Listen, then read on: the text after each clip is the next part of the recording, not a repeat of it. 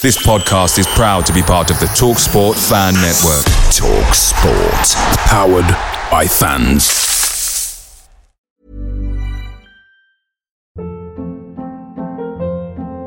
Hold up. What was that? Boring. No flavor. That was as bad as those leftovers you ate all week. Keke Palmer here, and it's time to say hello to something fresh and guilt-free. Hello Fresh. Jazz up dinner with pecan-crusted chicken or garlic butter shrimp scampi. Now that's music to my mouth. Hello Fresh. Let's get this dinner party started. Discover all the delicious possibilities at hellofresh.com.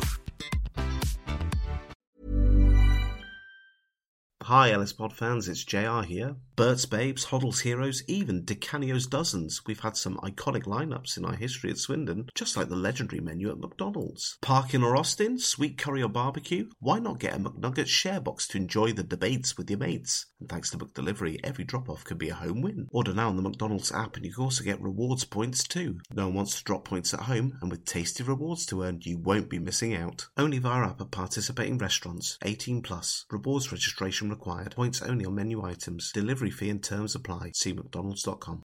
Hello and welcome to The Loathe Strangers, a Swindon Town fan podcast with me, Rich Pullen, proudly sponsored by the STFC Official Supporters Club. Rogers is streaking ahead and he's onside. Beautiful play! That is that! What a good shot! Oh, goal! Maintaining foul! Far post for Shearer, goal!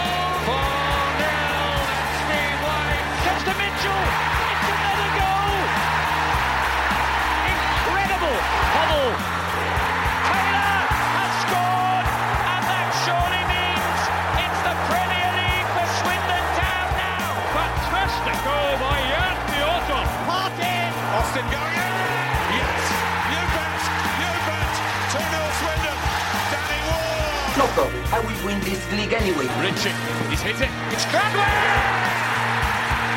Oh, it flew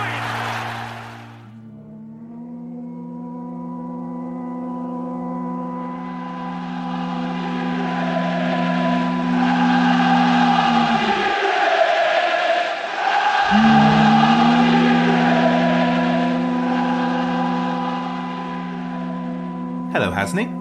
How are you doing? I'm very well, thank you. Now, for those who listen to this podcast, they don't necessarily appreciate how you guys make so much effort to talk to me and you know this is a few after a few arranged dates but you've had a long day at work so i thank you very much for uh, taking part in the pod No, it's honestly it's uh, it's my pleasure. Obviously, when you uh, contacted me to have a chat with you regarding you know obviously my time at Swindon and, and my previous clubs, of obviously more than happy to do that because obviously a few things that happened at Swindon that weren't so true, etc. So it might be my time to have a little bit of a, a say about things. So yeah, no, looking forward to it. Fingers crossed. Okay, so I like to go in chronological order. So we start right at the beginning before all the Football League appearances and things like that. So we go back to your early days. Simple first question Who was your favourite team when you were a child and who were your childhood heroes?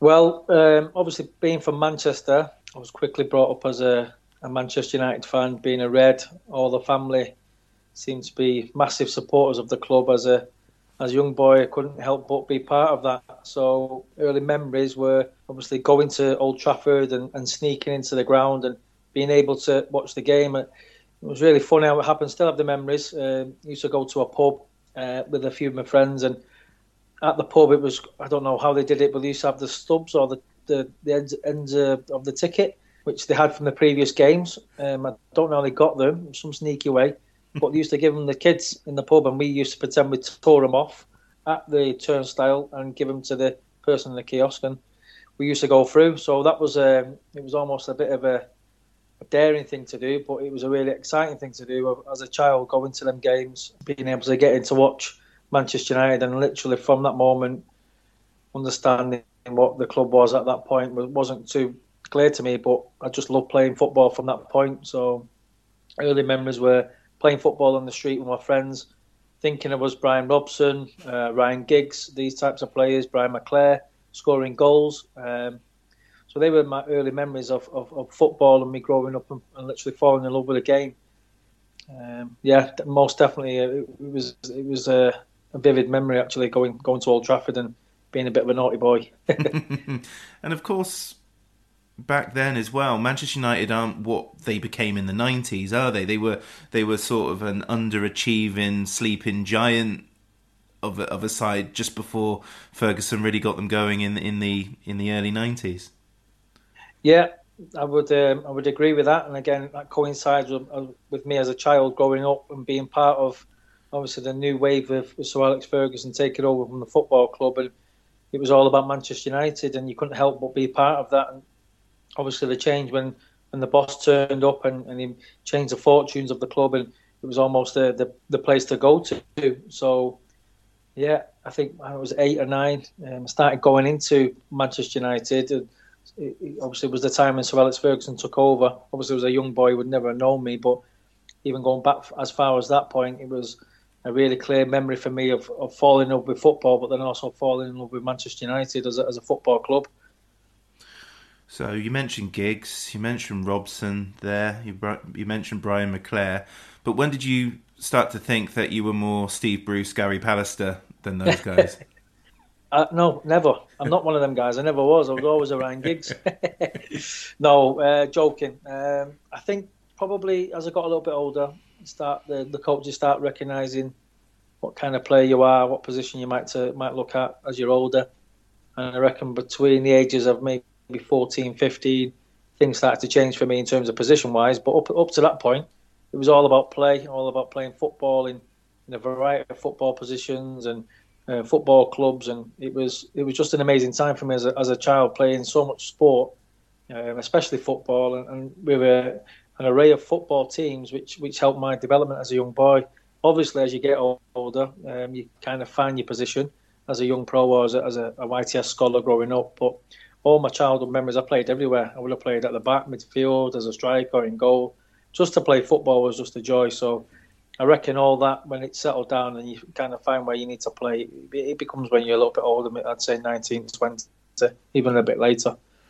You coach at Manchester United now, and you you coach quite a young level. Do you allow footballers at Manchester United to to play in multiple positions, or they zoned in quite quite early in one position? You go from there, or do, do they do you utilize where they play? Yeah, look, nobody's got a, a, crystal ball, and you never know where these kids are going to find find themselves. But no, we, we would never pigeonhole a, a young boy playing in in a, certain position because, like I said, football is about development and, and enhancing skills, and you never know where they're going to end up. So it's all about you know having the bigger picture um, as a young boy and recognizing actually you never know as a position you're going to end up, but it's maximizing the skills that you have, the abilities that you have, and trying to fulfill your potential and your dream to become a football player. And I think when you're coaching these young boys as, as young as they are, uh, even like with me, 14, 15, 16, you don't know really where they're going to end up. So you would hate to try and put them as a fullback or as a centre back, but actually in the end they could end up playing midfield. So no, we we try to create an environment where the lads are able to learn, um, experiment with different positions, and I guess in the later part of their younger development, we try to give them ideas of what the positions might look like. But again, you know, if you're six foot five, you're built re- really big, you're probably not going to be, I don't know, a right winger. You might be a centre back. So there's obvious clear indications what what he'd look to profile as a player. But you know, in general, the majority of the time, it's all about development, de- uh, developing the skills, the techniques um, for them boys to, to, hopefully have a career in the game. Hmm. I don't have the stats on me, but I dare say a large percentage of kids in Manchester want to play professional football for either United and, you know, I guess a bit more now, Man City as well. And you started out at Manchester United, didn't you? Yes, I did. Um, again, being fortunate to be involved in football and playing lots of football for school and for my local team, my town team, uh, Manchester United were the first callers for me. It was um, Brian Kidd, who who now works at Manchester City. He was always the youth scout who worked for Manchester United in the, I guess, in the youth development phase, and he was the guy who spotted me as a as a young boy, nine and ten, and he invited me into the Cliff, which is a very iconic training ground mm-hmm. at the club. Still, it's still there. Um, and my memories were going into Manchester United at the Cliff and, and literally falling in love with the place itself.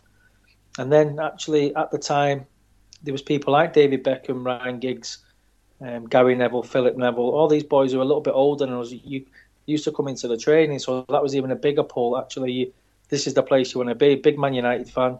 I'm training there. All of a sudden, there's, there's some guys who are who are playing youth team football, or even like Ryan Giggs, who's near the first team. He's in actually in the same gym as me, so that was always a huge um, thing for me. Actually, being so close to these players and just almost you admire them like superstars, but then in touching distance. So it was an amazing thing for me to be involved in it as a young lad growing up, being a part of a club what I loved and very fortunate to be around it. Mm. Who was in your age group? Um, who made it? Now there was, um, I guess, there's a guy called Ronnie Wallwork. Yeah, he oh, had yeah, a, yeah Brom, Ronnie yeah. did well. He went to West Brom, but he won the Premier League with Man United. Yeah. So I was really proud of Ronnie. Ronnie managed to uh, stick it out, and he had a decent career afterwards. And then another one was a guy called Jonathan Macken. Yeah, Jonathan Macken ended up going to, yeah, he went to Preston and then went to Man City for five million quid, and he, he had a really good career. I was really proud of Jonathan as well. So the three of us were kind of from North Manchester, um, not really affluent in terms of money and stuff like that. Really kind of working class people as our parents. I was really pleased for the three of us actually to, to try and get well break through, and we actually did, and all three of us managed to have a decent career. What is that like? You know, that's that's a really good point about sort of the class side of things. When you are from, if you are from working class, and suddenly you're at the head table at a place like Manchester United, even you when you're a kid, because of the way we're brought up, you kind of feel that, don't you? Yeah, most definitely. But again, it's very much um, endearing to people around around you. I also do believe that you know it's not because of somebody's work from a working class environment. They actually show amazing qualities. The, the you know the very humble people, the people who are desperate to do well and they're hungry to to succeed. And I guess you know the three of us, me, Jonathan, and Ronnie, maybe you know demonstrate them them qualities as we you know, kind of made careers for ourselves and, and, got through certain difficult moments because actually growing up in difficult areas enabled us to have them coping mechanisms. So it's a huge skill. People don't really see it, and it's difficult actually, like you say, when you're actually from you know areas or environments which are so classy and so big and beautiful and great. It's, it's a difficult one to, to deal with, I guess, but it's you as a person. I think it's how you deal with things. It's how quickly you can adapt to to accept it and, and move forward. And I think, like I say, it's not easy. Um, and it's not. I'm not just saying anyone from a working class environment can do that, but you know, there's some there's some steel in there which drives you even more. I, I believe, and like I I see I see kids who are, are driven no problem. They turn up in Porsches. Don't get me wrong to the training ground, but um, I can only speak for myself and, and the couple of friends I had who actually got through. You know, for, for us, we, we really wanted it. We were, there was nothing else in our lives that we wanted. It was always wanting to be footballers for Man United. Obviously, we, we started there, but it's you know football. You end up moving on if you're lucky enough. You stay within the game, and that was always. I'm, I'm pretty sure I can speak for the other two. Was always a, an ambition just to stay in the game as long as you could. I'm pretty sure John Macken was on the bench for Man City the day that David James went up front. ahead of him. Yeah, I know the story about that one. I don't think Jonathan was happy with that. No. I've actually heard a couple of people. I think I don't know if um, well, I won't name names, but uh, I believe um, Stuart Pearce made that move. Jonathan was on the bench, and they put David James on the pitch. Um, and I know from what I believe, it's obviously it was a, a really big decision that that was that was made. Obviously, Jonathan was brought for five million quid and goal scorer for City, and, and they bring a goalkeeper on in front of him. So you can just imagine what happened afterwards in the change room. I don't think it was too great. Yeah. yeah, I'm walking. I'm walking. yeah, yeah. so we get to the mid 90s and you moved to Bolton. So how did that come about? Yeah, again, um, I just didn't get to the levels of Manchester United, um, what I believe was one of the best clubs in the world and still is. Um, unfortunately, at the time, the, the, the people around it didn't think didn't deem I was good enough. It was very difficult to take. Obviously, being there for six years, it was all of a sudden a real big car crash. It was something that was wow, what how am I going to recover from this? But I was very fortunate. I had my mum, my dad, my family around me, my friends. It was like, come on, as you know, it's difficult to take, but you've got to keep going if you want it. And actually, went for a couple of trials. Um, you know, I, I, tell my close friends this, and people who know me know these stories. But I went to Liverpool for a little while. It was great, but nothing really happened there. Um, I went to Rotherham. I'm not sure why I went there, but I ended up going to Rotherham and going across the Sheffield way on trial when I left. This is when I left United, and then I went to Stoke City, um, and then I went there for two or three days. And Lou Macari was the manager at the time, and I was only 15. He was like a late birthday July boy, young. Every, everything was very much, very well late developed in every every sense, and you know, he ran me. They, they kind of just ran me around this reservoir for three days. You know, I didn't even play any football, and then they told me I wasn't for them. So that was um, another nail in the coffin. You're like, whoa! I was dead, dead lucky. It was we we got a phone call from a guy called Dean Crombie um, from Bolton Wanderers at the time. He was the youth team coach. He rang my mum and said, "Look, we'd love him to play in a game v Burnley. Um, what do you think?" And it was like, "They were going to do it again. I'm going to get another rejection." But you know what?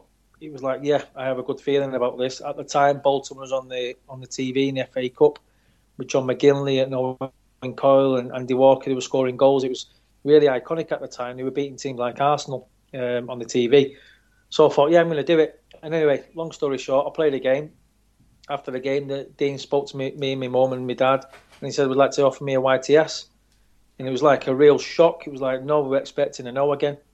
And he believed in me. He believed in my talent, my abilities, me as a person. And really, after that point, um, I was a little boy I'm honest with you. I still not grown. And through that summer, um, I'd signed, and all of a sudden I shot up to six foot. I filled out a little bit. I got a bit of confidence, and everything just really snowballed into a load of success very quickly. I mean, I've been joining Bolton for Man United, so literally going from the bottom of the floor, feeling terrible for a, a long period of time, to getting this yes, and then all of a sudden getting a load of snowballs of yeah, you're great, you're doing well, you're playing in this team, you're going to play for the reserves. This was all happened so quick. Um, and before I knew it, I was 16, I was playing, probably going to be asked me this question, but I was training with the first team at 16 as a young 16 year old. For That was me. I was literally through the door. I played a few games for the youth team. I bypassed a load of load of football for them and ended up playing with the first team and training all the time and playing for the reserves. It was it was so fast the way it happened. Um, yeah, it was an amazing kind of transition actually. So I'll never forget it. It was a very difficult time, but that difficult time gave me a lot of strength actually, um, a lot of uh, resilience, a lot of grit to move forward. Lots to unpick from that, but the two that really stand out. Your um, experience with Lou Macari. Well, you've just described Swindon in the '80s when he was manager. From what I've from what I've heard, yeah. just a lot of running, a lot of running, and a lot of running. And well, yeah. I don't know if you know, but we don't really like Swindon fans don't really like that mid '90s uh, Bolton side because of their League Cup. Uh, they beat Swindon in the semi-final of the League Cup in '95. So you know, which is around about the same time here, isn't it? This is this is that side. Yeah, yeah, yeah, yeah. Yeah. Well, all that hard work pays off because you do get an England cap, don't you?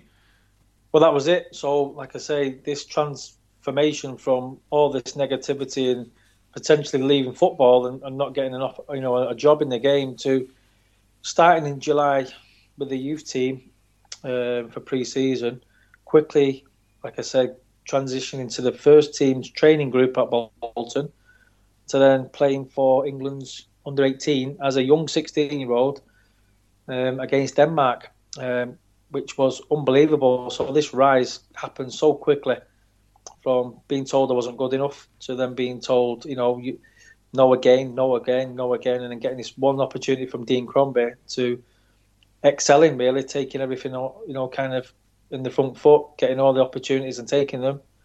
To then, yeah, playing for the reserves consistently as a young 16 year old, um, and then playing for my country. And funny enough, before that game I played for England, there was a, a series of games against like the guess the bigger clubs in the country. And I ended up coming back to Manchester United um, to see all my friends that were, were signed and the new players that they'd signed in front of me and etc. And mm. none of them were playing in this game, this under 18 game. So England under 18s played Manchester United under 18s at the Cliff, and we ended up beating them 6 0. and I was in the team against these lads who, who I was told I wasn't good enough to be with. It was really weird. It was it was almost like wow, I'm back here. I've literally proved everybody wrong by being able to actually play for my international team, my national team, sorry, against Manchester United at the Cliff in front of everybody. Only you're talking three months later. It wasn't he wasn't even like I was a under 18 player. I wasn't even an under 17 player. I was just 16, just. So it was crazy. Honestly, it was a it was a crazy time, but it just filled me with belief and confidence to know that actually you can you keep working hard, keep believing in yourself, anything can happen, and that obviously did. Mm. Yeah. Who who else was in that England side? Oh, there, there was a lot of players. Phil Neville was in there. There was Lee Hendrie, big Kevin Davies, who had a wonderful career. Yeah. Uh, Danny Mills, he played. Who else? Was, I can't remember now. But yeah, the team was littered with, with players who actually became football players mm. um, in, in the game v Denmark. And I was this young little 16 year old, um, you know, with all these these players who I think some had played first team football already. And you know, was, like I say, I can't really explain how, how it all kind of turned around for me mm. in a short, you know, short space of time.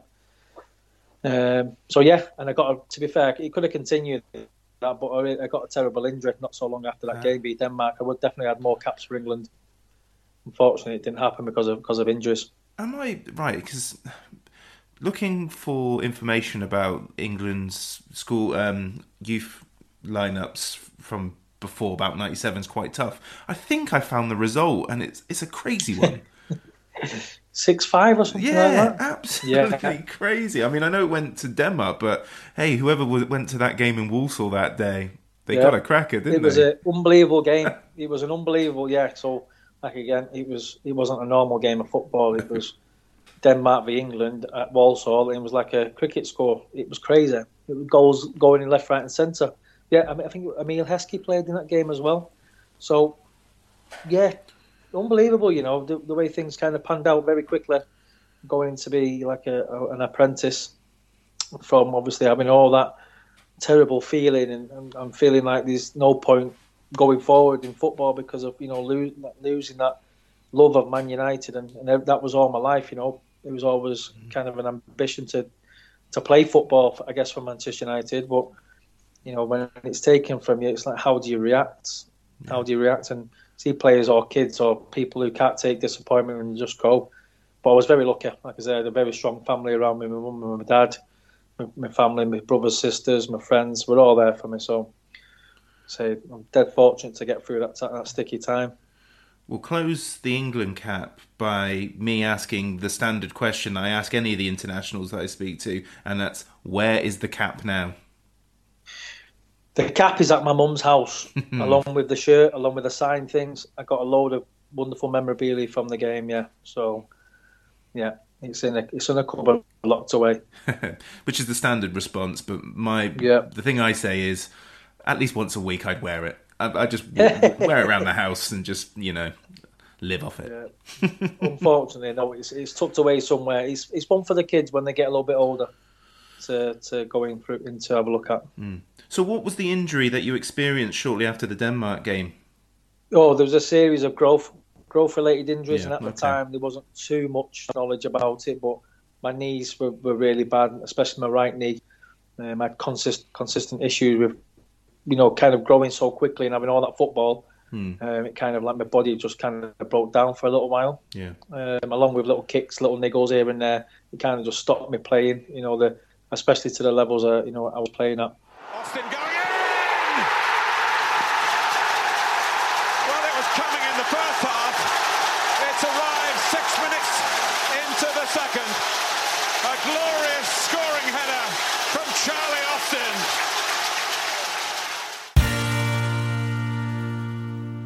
Well, it, it, it doesn't really hold you back too much because you make your debut for Bolton during the tail end of the 97-98 season. Yeah. It's a relegation season for Bolton, but it's irrelevant to you because you get minutes in the Premier League, and I think your debut's against Blackburn. And I mean, mm. this is you know a teenager going up against Kevin Gallacher and Chris Sutton and even Martin yeah. Dahlin. For those who remember Euro '92, come on during yeah. that. What do you remember from that experience? Yeah, again, unbelievable. I should have probably, well, I know for a fact I would have made my debut a lot sooner. Like I say, if I wouldn't have got them injuries after that um, kind of England scenario, them games around that point, I would have played a lot earlier. Mm. But I had to buy my time, got myself fit. It was the club were, were excelling, they were getting bigger and stronger. We were signing players.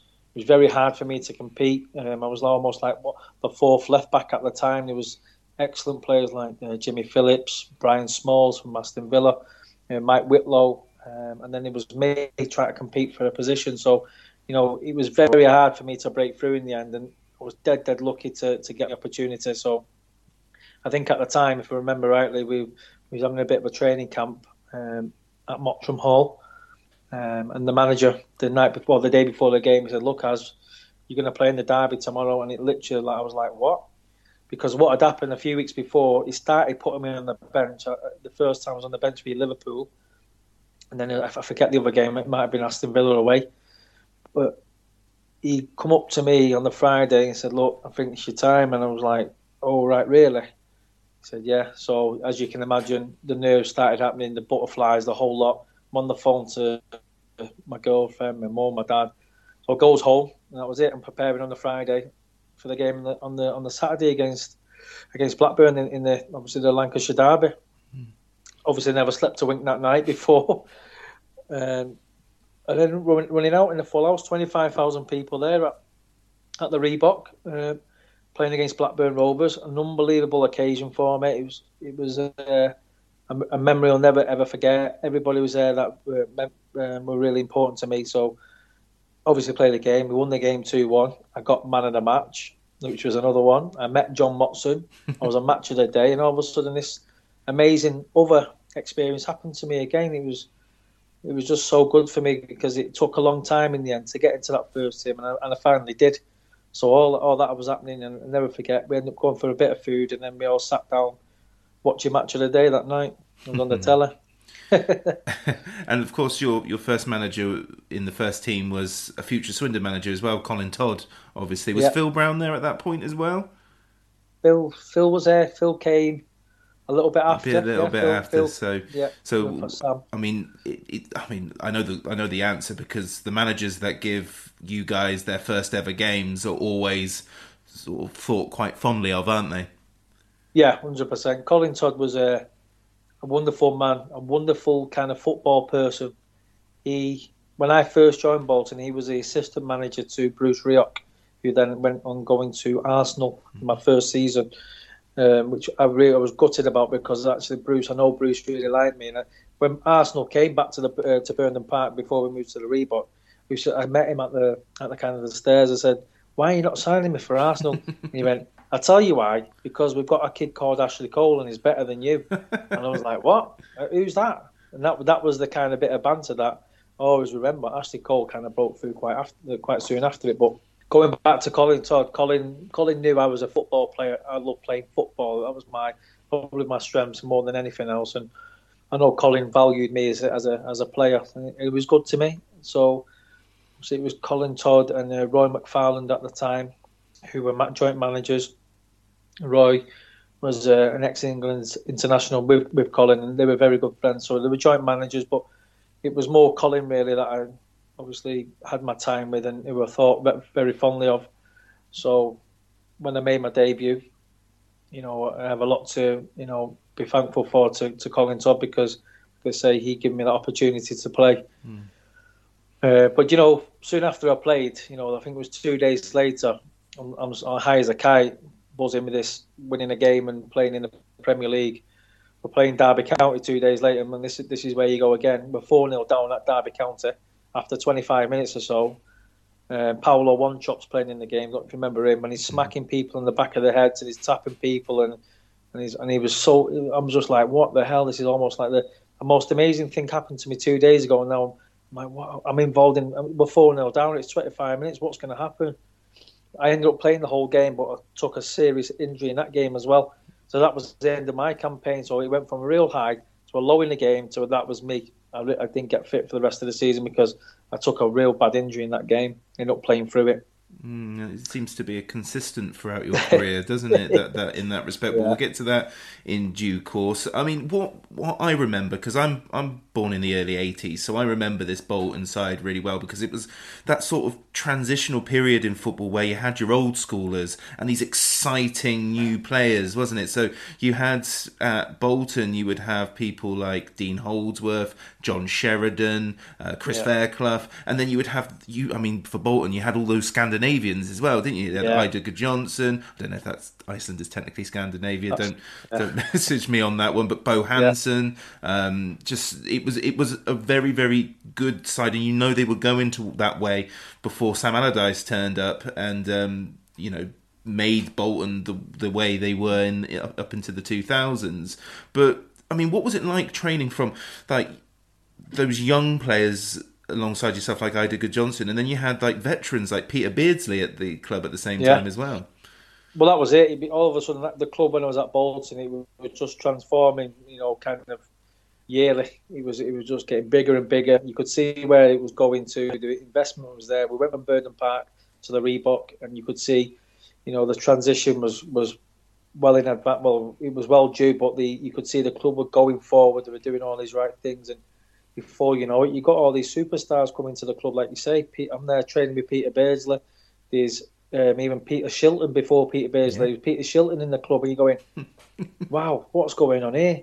So then I, I was dead fortunate actually. I had, I had, I had Gudjohnsen signed at a really good time for me. We ended up becoming excellent friends. We were more or less the same age, similar age anyway. And he'd left um, his club in Holland where he'd had a terrible injury, and he came into Bolton. And he'll, he'll say it. He was massively overweight, but his ability was there to be seen. He was amazing. So we kind of looked after each other, if I'm honest with you, because we were the two lads, uh, young boys, training with the first team all the time and being around it. And you know, you could always see Eidur was destined. He just needed to lose a bit of weight and get himself consistently fit. And, and before you know it, he makes his debut and, never looks back. So I was lucky. We were, we were close, me and Eidur. Um, and funny enough, we used to make fun of each other when we used to go to like we'd play for the reserves, or even the first team would be on the bench or something. We'd we'd look out for our name because every every person who was on the tannoy would give out get our names wrong, completely wrong. So it was always like a running joke with the pair of us. Like, Go on, what what are you going to be called, Eidur, today? So yeah, no, we, we, we met up a few times ever since. Actually, we've seen each other uh, most recently at Michael Carrick's testimonial. Yeah, tem- testimonial. We shared a few memories there. So yeah, that was amazing. Honestly, like you said, it was John Sheridan. It was the Scandinavians, um, Per Frandsen, Michael Johansen. They were top top players, and you could just see the club were invested in the right type of people, the right type of players, and they were exciting, um, and they were strong players. Um, Claus Claus Jensen, that was another one. He was a young young lad like me. He was out, outstanding. He went on to Charlton, I believe, and, and did really well there. So, yeah, some amazing players that came through that that building that I was in. Well, over your two next seasons with Bolton, you you don't play as much as you would like, and I'm sure you'll explain that in a moment. But what I do in my research is I go through all the lineups, and my goodness, you played against some absolute '90s powerhouses of uh, of um, of Premier League and uh, Championship football. I mean, you even played against Karl Heinz Riedle. I mean, I mean Yeah. the game against Fulham, you had Paul Pesha Salido, Geoff Horsfield, and uh, Jo- Geoff Horsfield, sorry, and Karl Heinz Riedle in the same game, and Barry Hayles. That would have Yeah. been that would have been one for the cardio, wouldn't it? Um, Unbelievable, and unbelievable. and Yeah, but go, yeah, no. You, honestly, going back to it, I'm, I'm, you know, it's almost like a distant memory now. But when you, I'm even talking to you now, it's almost amazing, fond memories that they come flooding back to you because you know, as you know, life's so busy. You move on from place to place. You're doing this and that, and then before you know it, you're totally forgetting things, and it's like, almost like a thing of the past. But yeah, that was something I always thought. I'm so lucky to be around this. Hmm. You know, these are amazing football players who played at the highest of levels. So even going back to my debut, like you said, there was I marked the uh, the Greek international. I think his name's Georgios Donis or something. That's right. Yeah. And uh, he was this flying right winger, Yeah. and I was up against him, and I'm like, wow, they, what's going on here? You know, but yeah, it was a, an amazing day for me for that for that reason. Coming up against all these superstars, you're watching week in week out in the Premier League, and all of a sudden you're up against it. So yeah, sorry for rambling on, but that my time at Bolton um, was just littered with obviously players within the club that I just you know learned so much of. But then also when you're involved in match days and even if you don't play and you and you're watching from the side and you're close to that action, these are high high level players that I was involved in. So yeah, great times. This podcast endorses rambling. Don't you worry about that from one rambler to another. Um, did you ever? It, this is relevant to your whole career. Did you ever go into a game thinking, "Ah, bloody hell, I'm marking this guy," and then when you played the game, you're like, "Oh, they're not too bad. This is pretty easy." Mm, I would say as a young lad for Bolton, no, I actually enjoyed going to every game. It was because I felt I felt like I was a young lad within a load of elder players, and I was looked after. So even like you say, you, you mentioned the team that I've come up against in my final year with at Bolton. I played, I think it was like 15 games. So Big Sam, Sam Allardyce took over, and he played me central midfield, and ended up playing some good games for him. And some of the teams I played played against were really strong. So that that was really good. But you know, it's like it's like anything when you when you're playing at, at that moment, you get on with it as a young lad. It's almost no fear. But I would say my next move, if you if we get onto the next club I go to, that that's when I was really part of that group of players, and there was a massive responsibility on me um, to win games. It was it was a real wow. I, I, need to grow up quickly. So you know, to get onto the next part, um, I reckon as a young boy at Bolton, it was almost a, a fairy tale for me. Mm. It was a wonderful time for me to to play football, love it, not be so far away from home, and, and be fortunate to be around some amazing people. Yeah, I mean, three years with a club that was in the Premier League to start with, and then you had two promotion well, you know, attempt real big pushes on promotion, both playoff yeah. finishes that were unsuccessful, and then yeah. to the modern eye, you see your next destination as Dundee United, and the mm-hmm. immediate mm-hmm. th- feeling is, well, what's he doing that for? But this was a real boom time for Scottish football, wasn't it? It was obviously Rangers and Celtic was the was the biggest draw for me mm. um, going up to Scotland. wasn't so aware of the culture and the history up there. From if I was brutally honest, but I soon found out about it when I was up there. But you know, funny enough, I spoke to Swindon Town with Colin Todd when he took over as manager. He wanted me to sign for Swindon Town at that moment. Uh, I think it was 2000. Yep. Yeah, um, I spoke to Portsmouth um, at the time as well, but that never came about. But it, it was just something that it was a real gamble for me. Obviously, I know Colin Todd, and I know well at the time I, I knew he was going to take care of me. Um, it was nothing to do with money. It was nothing to do with anything like that. It was more to do with me actually taking a big gamble for my career because, you know, it, it was no disrespect to Swindon. I didn't even know how good Dundee United was or what it was like up there. It was just like, look, if you want to have a career in the game, you need to go and do something different. Mm-hmm. Um, and that's what I was advised. And, and, and, fortunately, I think it paid off because I ended up going up there to Scotland and I literally had to go go grow up to be a, a man because it was playing week in week out against strong strong teams who were so fit, so strong, so so structured and organised. I was I was just blown away with, with it all up there. If I'm honest with you, so yeah, it was a boom time with with Celtic and Rangers. Um, they had some amazing players in their teams at the time, and, and, and I remember one of the amazing things happened to me was marked um, Andre Kanchelskis in a game, and he was my hero at Man United. I ended up marking him in a game at Ibrox, and it was like this is so surreal. Yeah. But yeah, that was that was the move. That was the move I needed, um, and I can talk about a few of the moments I had up there, which again were, were so so special to me. They were so difficult moments, but they were so special playing against the best players. I believe some of the best players going at that time. I was playing for Dundee United and I played in a back three um, against the front three of Celtic, which was Henrik Larsson, Chris Sutton, and John Hartson. So it was them three against three, the three we had. And you can imagine, I think it was 5 five nil down at half time. Um, so yeah, they were they were so special. It was difficult, but I grew up to be a man there. I grew up to really know what the game meant. Um, I, I, was responsible for myself and my teammates. Um, and loving Dundee United for for the club it was, the the history, the passion that the the supporters had up there, um, the I guess the healthy feeling of you know the competitiveness up there. The, it was almost so humbling.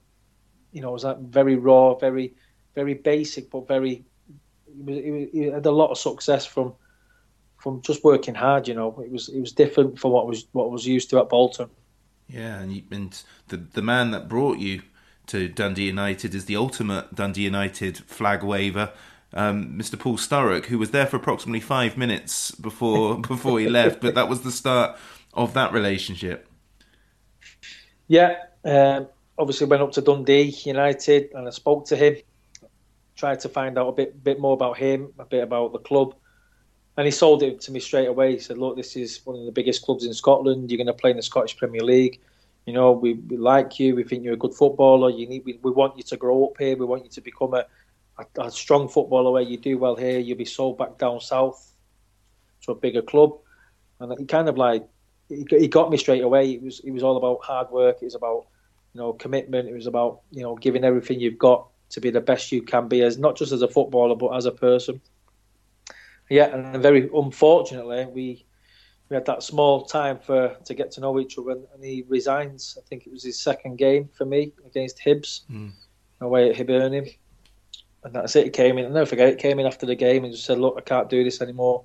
I love the club too much. I need to. I need to leave now." And I was just sat there. I'm going. I've just signed here for you. What's going on?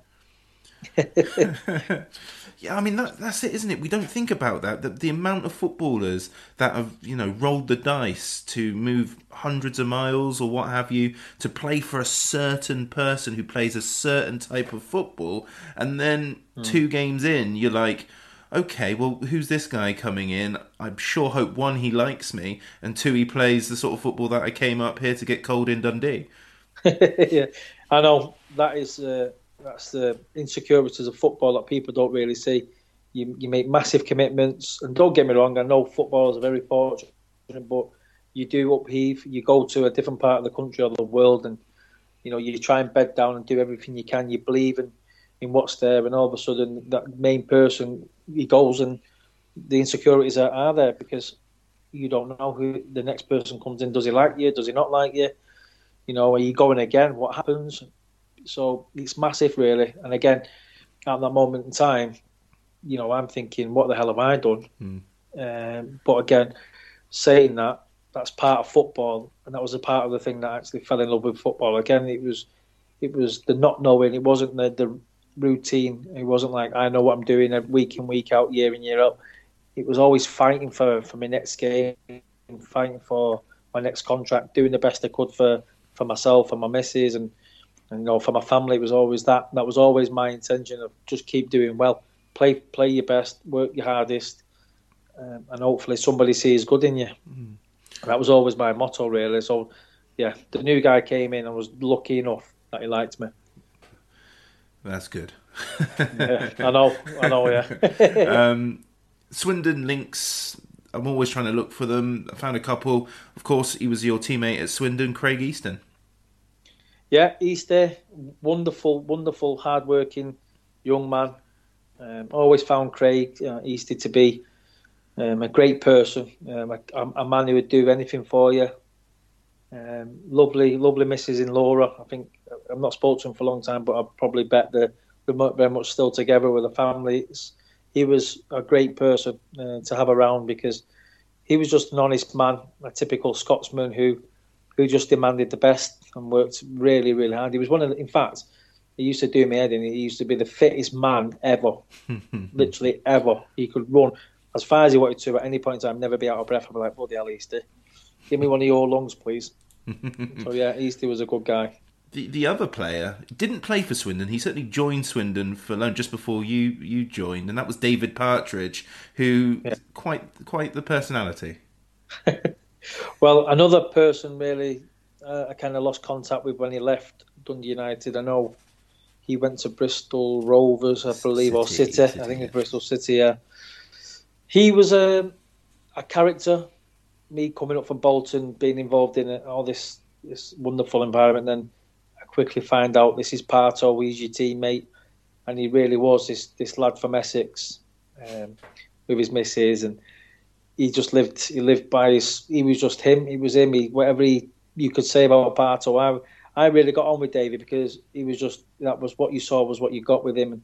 He was just a guy from Essex. He loved he loved his life. He, he was almost like he's coming up here to play football, but he's got this devilment inside him. Is he's, he's one of the boys. He was, he was he's totally like you saw. You're talking about Easter. He's talking cheese to Easter. So yeah, great guy. I, I really got on with, with Parto a lot obviously been in a few um, kind of tight situations with him, but I uh, probably won't say anything on here where you know where we got ourselves into. But he was a wonderful guy. Yeah. Before we go back to England, let's just just wrap up on Scotland with just some of your, your personal highlights playing up there. Personal highlights always playing in the, uh, the Dundee Derby. Uh, playing against Dundee was always a special occasion. It was it was a big big um, thing in, in the city of Dundee. Playing in that game, you couldn't go out, you know, days before or days after with the fear of bumping into a Dundee fan. So that was great. Um, at the time, they'd signed Claudio Caniggia, if you remember Caniggia, who was in the World Cup with Argentina. Yeah. Um, and they, it was the Bonettis who owned Dundee at the time, and they were they were spending money on these these kind of the foreign players. They brought in some amazing footballers from the from South America. Um, a kid called Caballero. There was a few, but one striking moment was when um, bowls into one of these restaurants in Dundee, and he brings Maradona in there. So you've got Maradona in Dundee with Caniggia. It was almost kind of what the hell's going on here. Um, so that was really amazing for me because you watch these guys on TV; they're like like iconic figures in the game. Um, obviously, playing in the the Rangers and Celtic games at Ibrox, at Parkhead, I loved them. I love going to them grounds. I just love being in that occasion, playing you know, playing in front of sixty thousand fans at at Parkhead v Celtic and being involved in that's just amazing. And then Ibrox, 40, 40 odd thousand people there Mm-hmm. just big occasions. You always you always stick in your mind that the you know whenever I talk about Scotland, whenever my friends wanted to come up, they didn't want to come up for a, a Dundee United v Dunfermline game. It was when you're playing Rangers, when you're playing Celtic, when when's it, you know what I mean. So they were really, really big games. Um, so yeah, that they were big big things for me. And like I say, the, the two and a half years I was there, I really grew up. And it, it, I always t- I always talk to people about Scotland to be you know, I, I kind of turned into a man. I literally knew I knew what it was it I needed to do to, to stay in the game of football to, to be a good person.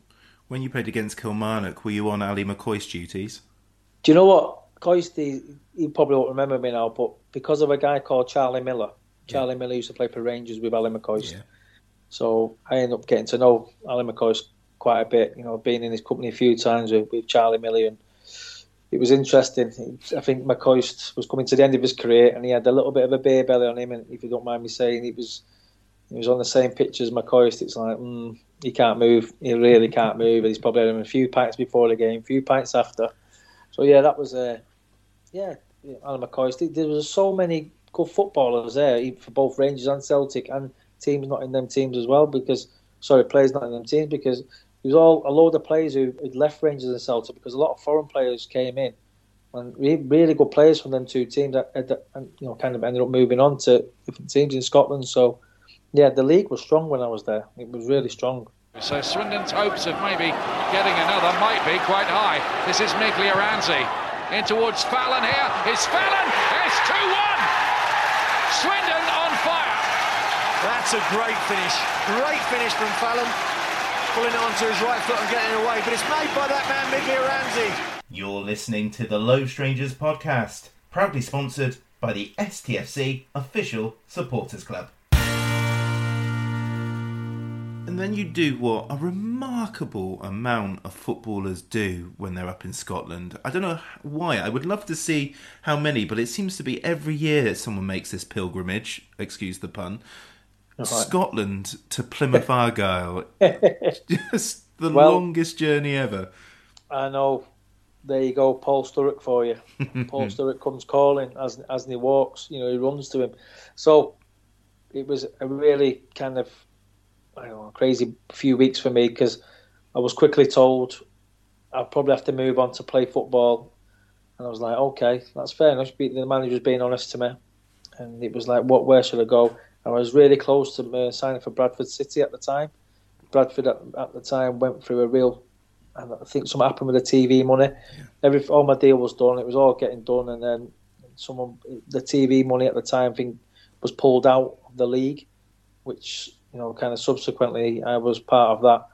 You know, kind of oh no, the deal's not there for you now because we haven't got the money. Yeah.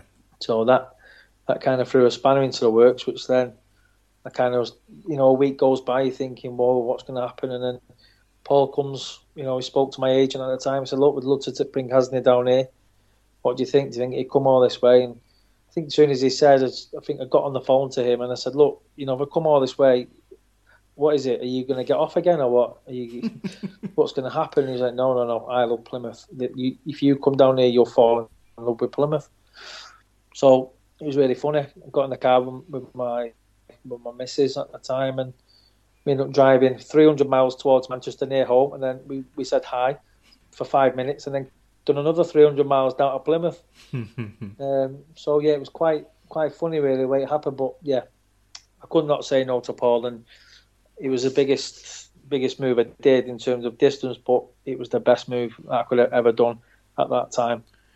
It's the ITV digital collapse, which is what you were referring Yes. to. I think Yeah. I'm still surprised to this day that clubs didn't didn't go under due to that. It was it was huge. I mean, mismanagement of money and things like that aside, it was still you know it was still a crazy time. Um, was there any part of you was just like I've been playing in front of sixty thousand. I'm dropping down to the third tier of English football. Mm. Was that a frustration, or was it I just want to play football? I want to make a it was career. yeah. In the end, it, it wasn't about you know. I'd had my time in Scotland. It was I was never going to get that back, you know, unless I moved to the Premier League. It was all about can I get on that football pitch because I've not played for a little while. I think I think the last game I actually played was against Celtic at Parkhead, and it was he just went a bit wrong. Um, so from there, it was like I just need to get back into England because they always say when you go up to Scotland, it's quite it's easy to get up there, but it's hard to get back. Um, so obviously coming down to Plymouth wasn't I wasn't thinking about crowds, I wasn't thinking about money, I wasn't thinking about anything apart from if Paul can get my career going again, if he can get me up and running, if he can get me to play football, I'm pretty sure you know good things will come from it. And that was always my intention was just to play football week in week out because that's what I love doing. and it works. Well, yeah, I mean, obviously Plymouth gave me that, gave me that environment to go and play, um, and it was the best thing I did because when I went down there, it was, it was tough to start with. Don't get me wrong, you like you say, I think you've probably hit the nail on the head there. Going from all that up in Scotland, which is it's quite intense, and it's, it's you know it seems to be like really high level in terms of you know you know the exposure to TV and being on the back page of the Sun newspaper and whatever. But going down to Plymouth, it was it was very much humbling again. It's, it kind of brought me back to right. Come, just come play football. Get your head round it. Don't worry about where you know what league it's in. It's go and play for Plymouth Argyle and, and see how you do. And that that was that was it. We have five seasons at Plymouth, and we are neighbours for three of those because I was down in Plymouth at university at the same time. Um, Right. It was a real boom time for Plymouth Argyle. You know, it was something that we lack in Swindon over the last 10 years or so is if I go I'm not from Swindon so if I go to the town centre and have a look around before a match no Swindon shirts there's no there's no polo shirts it's all other teams but at that time Argyle everywhere, wasn't it? Because of that 2003 4 season. Yeah. Yeah, obviously I came in. The club had just been promoted, I think, the year before, and and I joined the club. You know, they were they were on the kind of the right path. They just got into so they were in their old what old fourth division, so league was it League Two, and they got to League One, and I obviously turned up in League One. You could you could sense you know there was momentum within the club, in the in the town, and you know, obviously in the city. It's like you know, I didn't, you know, I wasn't really aware of it before I joined. Like I said, it was just all about me playing football. But then you could you could smell what was going on. You could see Paul had a good good feeling around the place. Luggy, I call him Luggy or Paul. It's, he he kind of created this environment where, you know, Plymouth's going to do something here. We've got a five year plan. You never, you know, I never forget him saying it. We've got a five year plan. And by the end of the five years, this this club will be up in a, in a really strong position.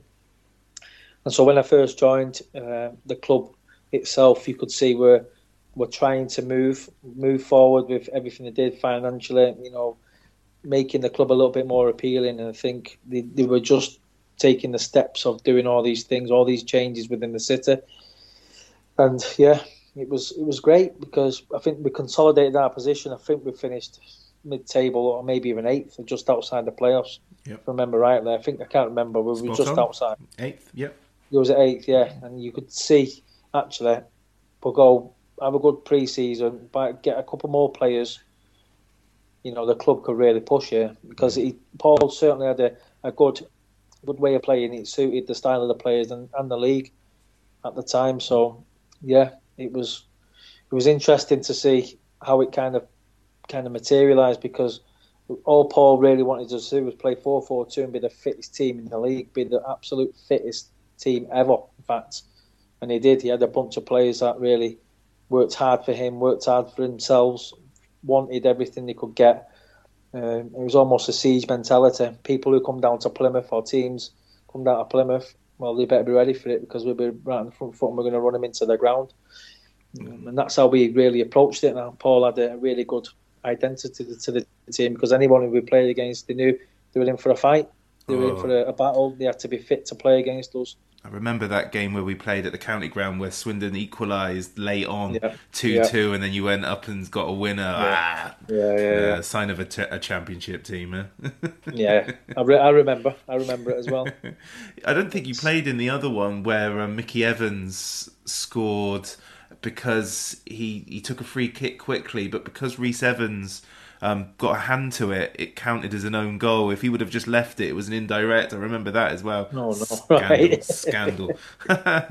um, I mean, in thi- in this case, Luggy sticks around for as long as he, as long as as he usually does for you because he leaves at the end. He, he denies himself the glory of that of that championship by leaving to go to was Southampton, wasn't it? And Yeah. and then you've got Bobby Williamson, who's another Scot who comes down, loads of experience. Um, but he's not even there that long either. Is it? Is it Williamson that t- sends you to Sheffield Wednesday with again Sturrock? Yes, that's correct. Yeah. So, yeah, you're right. Paul Paul knew we got us over the line. He, he was Yeah. he knew that we, we would get a luggy. He had that when we left. When he, he, he asked us to promise him basically when he was going to Southampton, he yelled it off. He yelled it off. He was like, "Look, I've got to do it. If I don't do it, I'm going to get an opportunity opportunity in the Premier League." You know, and we're like, "Of course, we're going to do it for you. Get yourself off and come back here, and we'll all celebrate together." And that's exactly what we did. We got we got the championship, and he came back, and we we all did a, a really good thing together. So, yeah, he uh, Bobby Williamson came in and had a bit of a tough time. He didn't really get to grips with Plymouth, the town, the the club itself, the identity of what Paul created was real hard work. Bobby was a really, really lovely man. So different to Paul in terms of expectations of, of you as an individual. It was always he wanted the best for you. Be happy. Don't worry about anything. You know, we'll play our way. Enjoy playing football. You know, put the onus on you. You know, just enjoy yourself. And I think people just took liberties. He signed some good players. He was, I think, you remember Taribo West who played for Inter Milan. Uh, you know, not so long before. You know, there was some good players who came into the club and they kind of failed him. And and I- and I felt for Bobby to be fair, but that hard work, that, that, that DNA, what you what you could say from the club, it just went. It kind of just went because we went, we got promoted, and obviously the Luggy left. Bobby took over. We were in the championship, and it was a shame. Really, we just lost that kind of hard working mentality, that spirit, and, and people came in, or players came in and didn't have that drive, didn't have that personality, didn't have that hunger, and it's a shame really because it was all there to go again at that time. You know, and I, feel for Bobby, and he, he probably went at, at a time which I think he was expecting to go. Mm. And a lot of people forget that Tony Pulis was next. That that forgotten spell, wasn't it? yeah, well, Tony saved us. If I'm being honest with you, like I say, Bobby was a wonderful man, but he had too many bad eggs in the in the in the changing room for me, and, and he knew that. Uh, but but Tony quickly did when he came in. He instilled that fitness, that you know, that hunger, that desire. That you know, come on, we're going to be really hard to beat, and he got rid of the the bad eggs. To be fair, and he saved us from going down. He got us in, you know, got us into an half decent position from where we was, and I think I ended up playing about 35 games from that year. I think you know, I really enjoyed playing. He was really tactically astute. He was a honest man, and, and he knew what he was doing. He knew exactly how to get a result, whether it be a point or a win. He knew what to do. He wasn't like four fives and sixes. It was one, one nil, two one, two nil max. You know what I mean? He was he knew exactly how to get a result, Tony. So I really enjoyed my time with him. It was as a defender, I enjoyed you know listening to his, his thoughts and his tactics of defending and how to how to kind of counter attack from defending and stuff. So that was a, a really big moment for me when, when when Tony took over. It's like the club got some some identity back again, some some pride, some some hunger again to, to turn this round. Yeah, well, you got to remember that I'm living in Plymouth at this time, and when we talk about identity, Ian Holloway's spell was that was the that was the spell that turned Ian Holloway for those of us in the West Country, we've known about Ian Holloway's personality since he was a Rovers player, but he went national um, during Yeah. his Plymouth career, didn't he? Yeah, again, like chalk and cheese. Tony had all that, you know, structure, that discipline. that this is way we, this is how we're going to stay in the league, and, and he did it.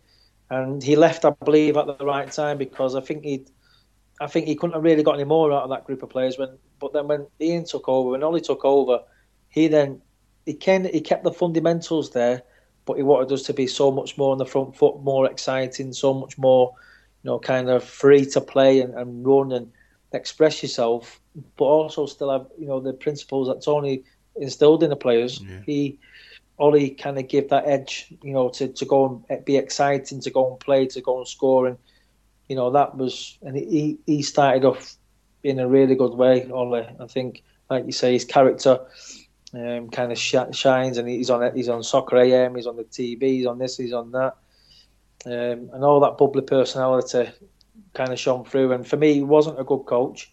I've Got to be honest, I didn't I didn't value his coaching, but he was the one of the best motivators I've ever come across in the game.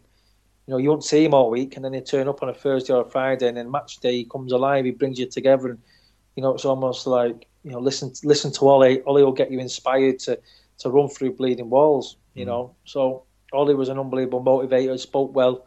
He had a really good personality around uh, around the group of players. Um, but like I say, the coaching, you know, it wasn't so much great. It was it was him as a person. Yeah, I saw a lot of Plymouth during that time, and I remember, you know, Akos Buzsaky, quite a few. There was a hmm. couple more Hungarians, and there was Championship manager legend Bojan Djordjic, wasn't there? Who used to be at United Yeah. as well. Who, who Yeah. like he would show you a glimpse of absolute magic, and then I, I think I remember going first to watch Plymouth just to see him in the flesh to see if he existed. Well, I've come across Bo. I know Bo. He's he obviously he works on MUTV at United, and we've we've stayed in contact ever since you know the Plymouth days.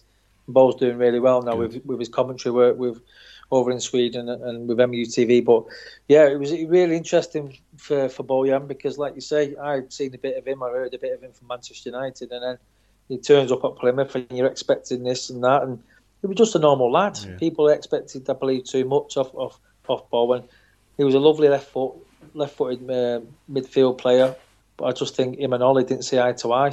It was it was really bizarre. I think he ended up playing for Plymouth Parkway for a period of time when he just signed. He, we went to Austria, come back from Austria. I don't know what happened, and then he's not in the team. In the team, then some things create some crazy things happen. You're like, what's going on here? Yes, I think him and Ollie had a love-hate relationship. It was it was quite bizarre, really, because he was a talent. He was he was just how do you get the best out of him? Yeah. A couple of things before we move to Swindon Town. Um, the first one is because you don't get to talk about these sort of things that much on this podcast. You got to play against Real Madrid. Yeah, Real Madrid was a, a big, big, wonderful memory of mine. Yeah, um, very proud to captain Plymouth Argyle in that game against Real Madrid and come up against some of them superstars that were in the team, and we give them a run for their money. So it was unfortunate. I think Lily Nalis gave a penalty away with like ten minutes to go.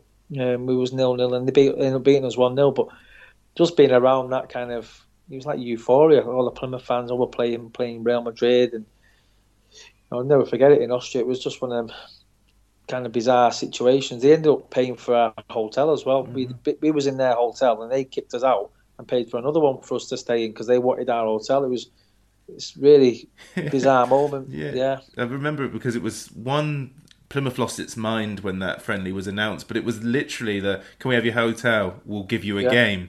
Proper Yeah. like park rules, you know. It's just like, no, Yeah. all right then, go on. Amazing. Um, there, there was also a, a loan move briefly up back um, to Oldham, but the only reason I bring that up because it was only a month's loan was that you played alongside a certain Richie Wellens, now town manager. Yeah, that's where um, I've always known about Richie before United. before yeah. that happened. But you know, being at Man United, ended up playing with Richie. Yeah, talented footballer, lovely ability, um, wonderful guy, great guy. Got a lot of time for Richie. So that's when the, the, obviously the first time we, we kind of got on the pitch together. I think if I remember rightly, we were away at Bradford, and he ended up scoring. I think we were two 0 down. I'm sure he scored the two goals to get us back at, um, uh, to be a draw. So no, Richie, there was al always a talent with Richie. Always a good football player, very demanding as well. Um, you're probably seeing it on the side at, at the county ground now, aren't you? So, yeah, no, Richie, I still see Richie a lot. His lads in the academy at Man United doing Yeah. really well. Um, so I see Richie from time to time, and whenever I see him, I always ask him how how's, how he's getting on, how's, how's he enjoying things, and I always speak so highly of, of what he's doing. So, yeah, I'm really pleased with Richie. Yeah.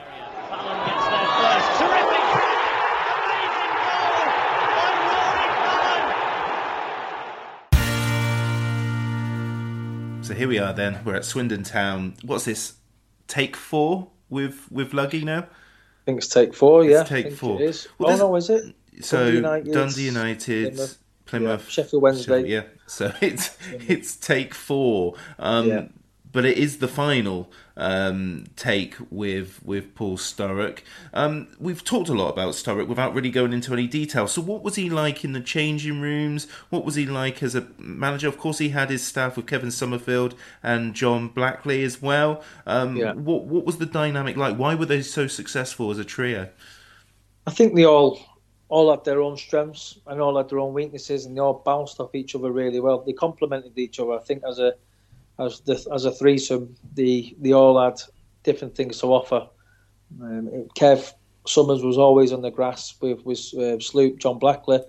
You know, Kev was always with the attackers, um, creative playing, and, and, and Sloop was always the defenders. And I think I always remember uh, kind of Luggy never really took training, but it was always there, and you always knew you had to be on on form when, when the boss was there because you know he was quite harsh, Paul Sturrock, and I think think one of the things what, what I really liked about him, there was no messing about with, with him. It was it was bang on. You had to be at it. You had to be you had to be fit.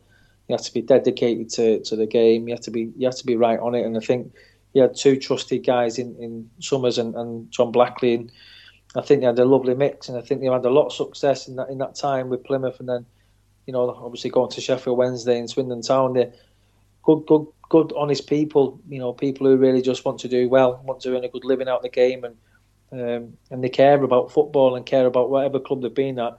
They've always been true to the club. So I think what I kind of quickly found out when I signed, signed for uh, Plymouth Argyle, when the three of them were there, it was there was no messing about. It was just this is it. This these are the coaches. This is the manager. Everybody's on it. We all know what we're going to do, and it was it was done right. Like I say, Luggy wasn't a great coach. Like I say, a bit like Ollie, but different to Ollie, Luggy had just had that, that kind of presence about him. He knew at the right time when to say something, when he didn't need to say something. He knew when he was angry, when he was happy. And I think as a manager, it wasn't even his man management skills. It was just the presence of him and and the I guess the the environment he created of that hard work. He got it. He got it out of everyone, and that's what I really, I guess, I think what he got the most out of me. Even though I don't think he, he'd honestly say, "think we weren't best mates, we'll go for for a drink together or a bite to eat." But he knew what he was getting out of me, and I knew what I was getting out of him.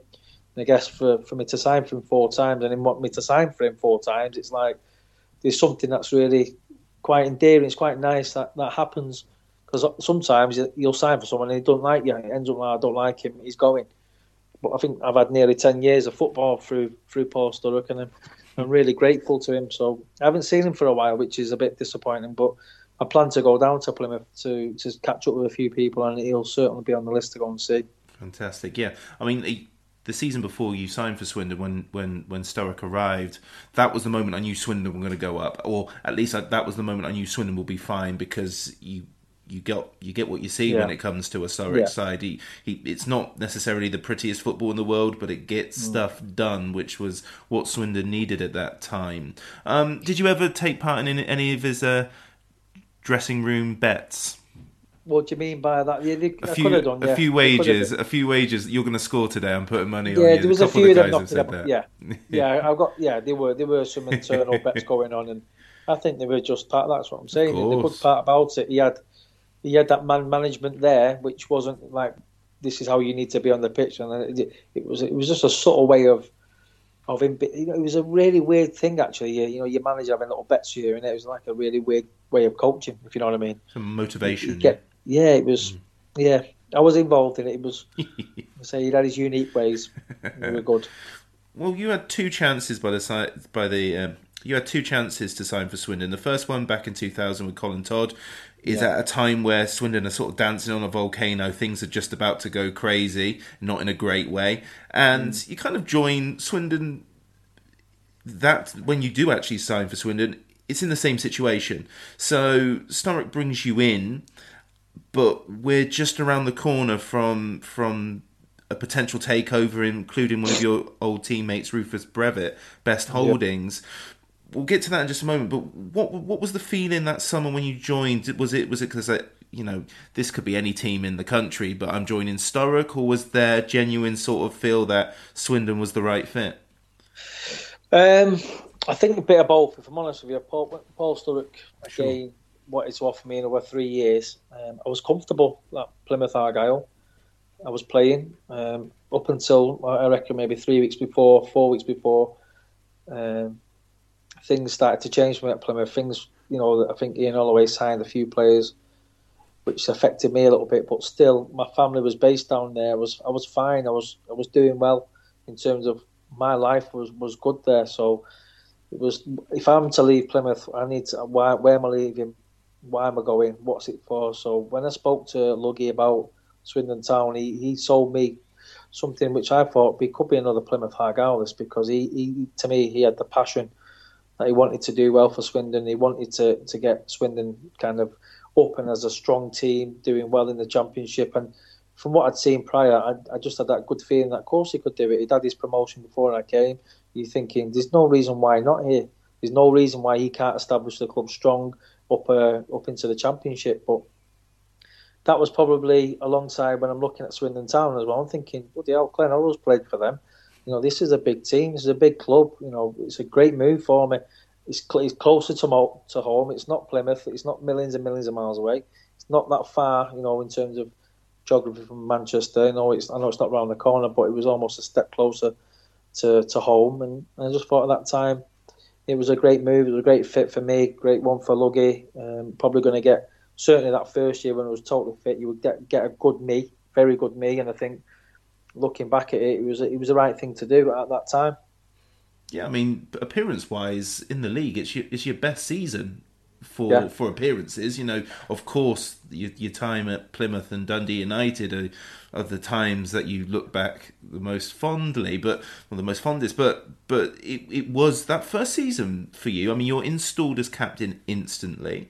Um, the elements were right. I mean, I was really happy being based in Plymouth the year before. I'd moved by the time you signed, but actually I was still there just about, and and I was really really happy because I've I've watched you loads of times play for Plymouth, so it was it was a great signing, and all indications in that first season were good. Well, I was fit. Well, Yeah. that, that was it. I was fit. I didn't get one injury. I think I might have had a few whacks here and there, but I was consistently playing week in, week out, and I really, really loved it. I really enjoyed it. I think, I remember rightly, the Swindon Advertiser was quite close with the reporter there, um, even the, the radio station. Was, in terms of the community for me to be involved in, I thought, do you know what? Things are going so well on the pitch and off the pitch. I mean, I'm doing well for, for Swindon as well. I'm doing things that I'll probably never do before. You know, go on the radio, do things for, for the paper, go go and visit community. You know, things for the club. It was almost there was no there was no stress whatsoever. It was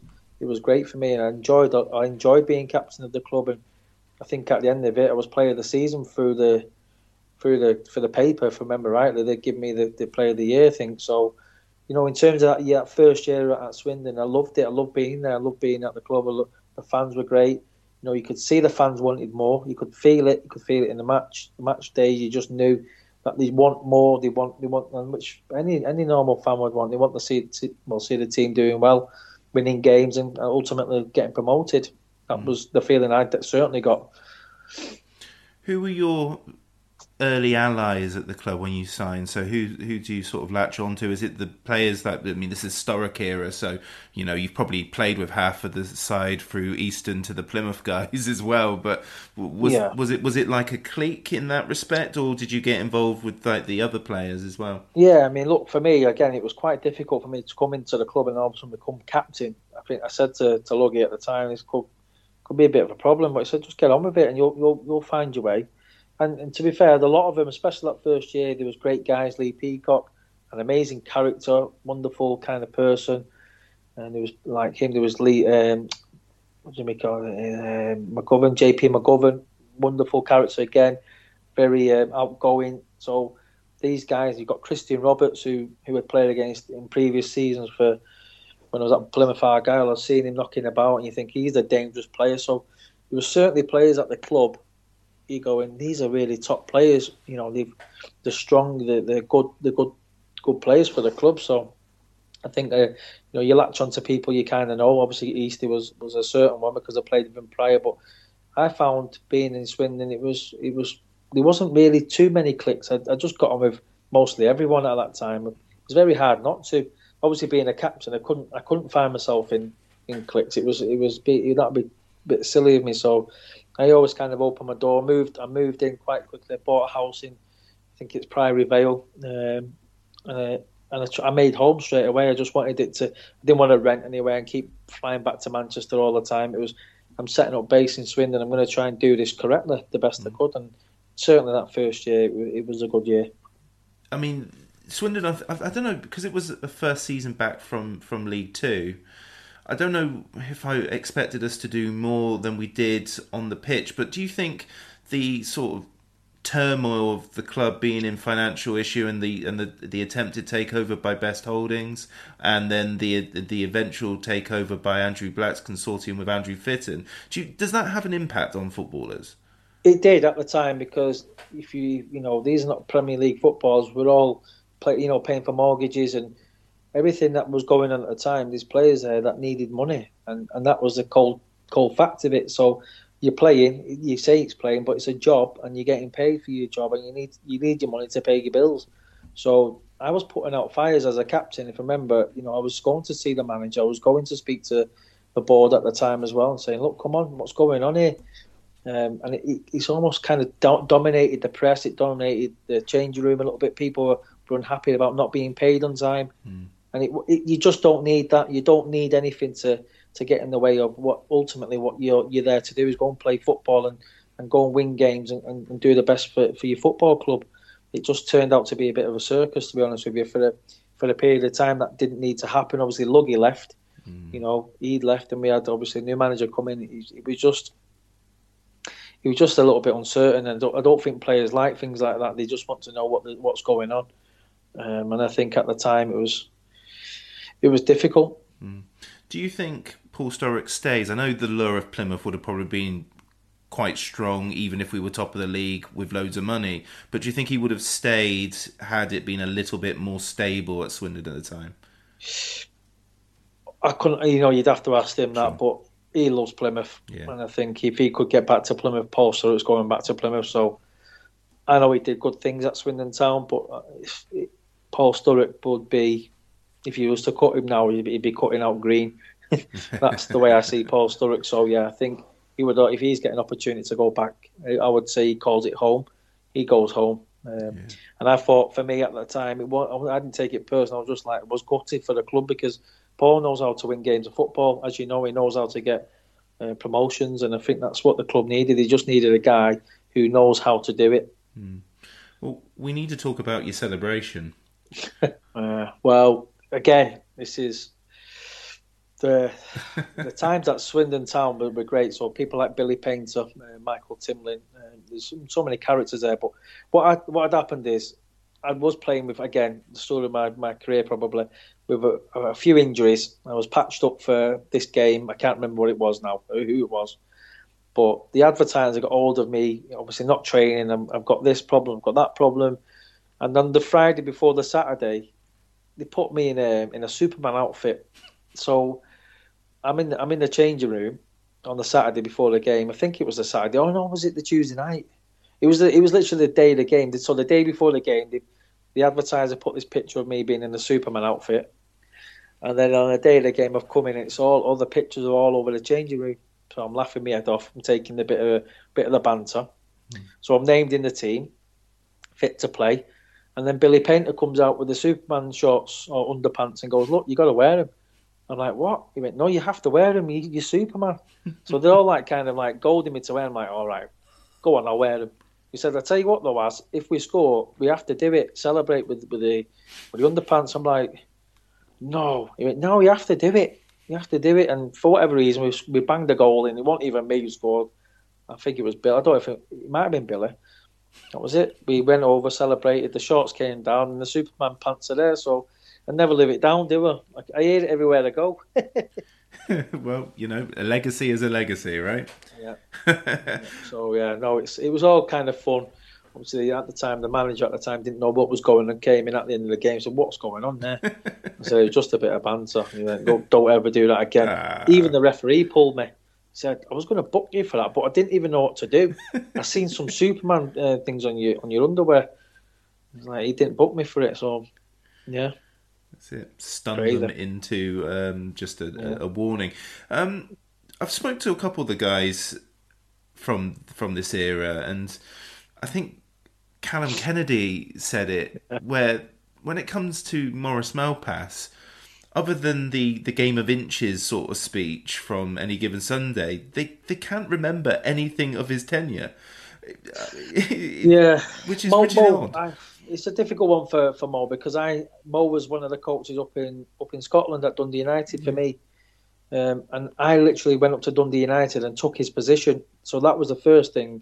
It was quite difficult for me to take his. He's a living legend up in Yes. Dundee. Honestly, if you walk, if you go to Scotland, everybody knows Mo, Mo Malpas. So, um, I then became he became a bit of a mentor for me up in Scotland. He was, you know, he was a left back. I was playing left back, and he helped me through it. So obviously, when Mo- Maurice took over from, you know, obviously took over Swindon Town, it was for me, it was a familiar kind of person for me. Um, I knew it was going to be something difficult because people don't know who he is down down in Swindon or, or even the south of, of, of the border. So you're like, you know, you need to win games. You know, we we spoke and we said, look, we need to get off the ground running. He, he needs to win games of football, and he was quite a, a reserved character. I wouldn't say dour, but I would say he's reserved and was quite. He's quite a charming person as well. You get any time with him. He was a lovely, lovely man. But it's very difficult when you come in to you know a, a club like Swindon Town. It's not near Scotland, and it's not really got the understanding of, of Maurice Malpas and what he's done in his in his career. Mm-hmm. So, he, like I say, he to buy time for him and to do anything right, he's got to almost come into Swindon and be, be a, a, a character. You know, people like you talk about Ian Holloway. It could he'd have to be something like that, and he has to win his games of football. So I remember a game we played. I think it was Forest. Some amazing football we played. I think we beat them two one. I think that was game one.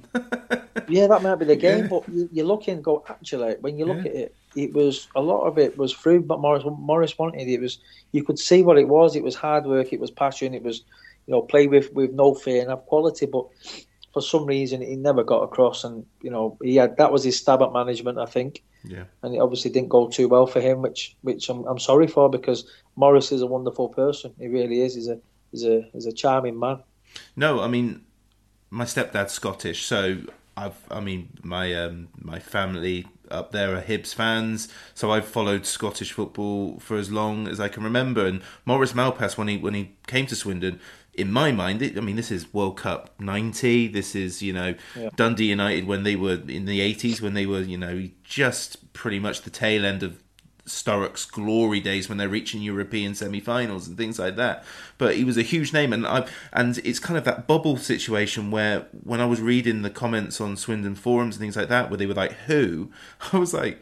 It's Yeah. Malpas, you know, he's he's played about six hundred times for Dundee United. He's played at World Cups, but Yeah. it's, it, it, it was a very unfortunate time, and it was, you know, he always struck me as a coach, not a manager, maybe Yeah. more than anything. But you know, he he took he took a big risk in coming down to Swindon. It didn't work out, and you know, Danny Wilson comes in and does the rest. But it's time for us to go into that second and third season now, where things begin to unravel um, for you in in terms of the relationship with Swindon Town. Maybe not in the dressing room because everyone that I talk to, especially in the third season where you don't play at all, you're one of mm. still one of the pivotal figures in the dressing room, one of the sort of livelier members.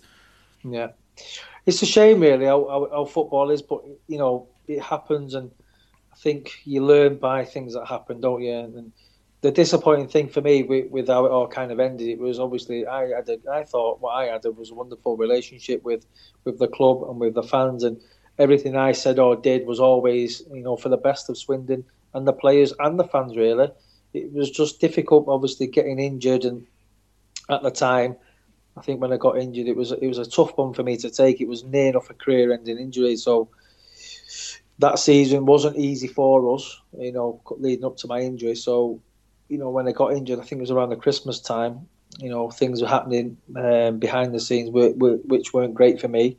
But then you know, you, you get injured and then things kind of snowball. Really, you're out the scene, and you know people are saying this and saying that, and really, I'm I'm still there. People are still asking me the question, "What's going on here?" You know, and you're having to answer questions. But all I, all my intentions were always was to, to get fit for myself and to get back playing for Swindon and you know support support my teammates as as a captain or a club captain, which I end up being. And like, like you say, you know, I have so many friends in Swindon. I've got loads now. Uh, people who don't know me, obviously, you know, they, they have their opinion. But people who do know me know that I, I, I had a home in Swindon. I love being there. I love being around the place. I think it's a great place.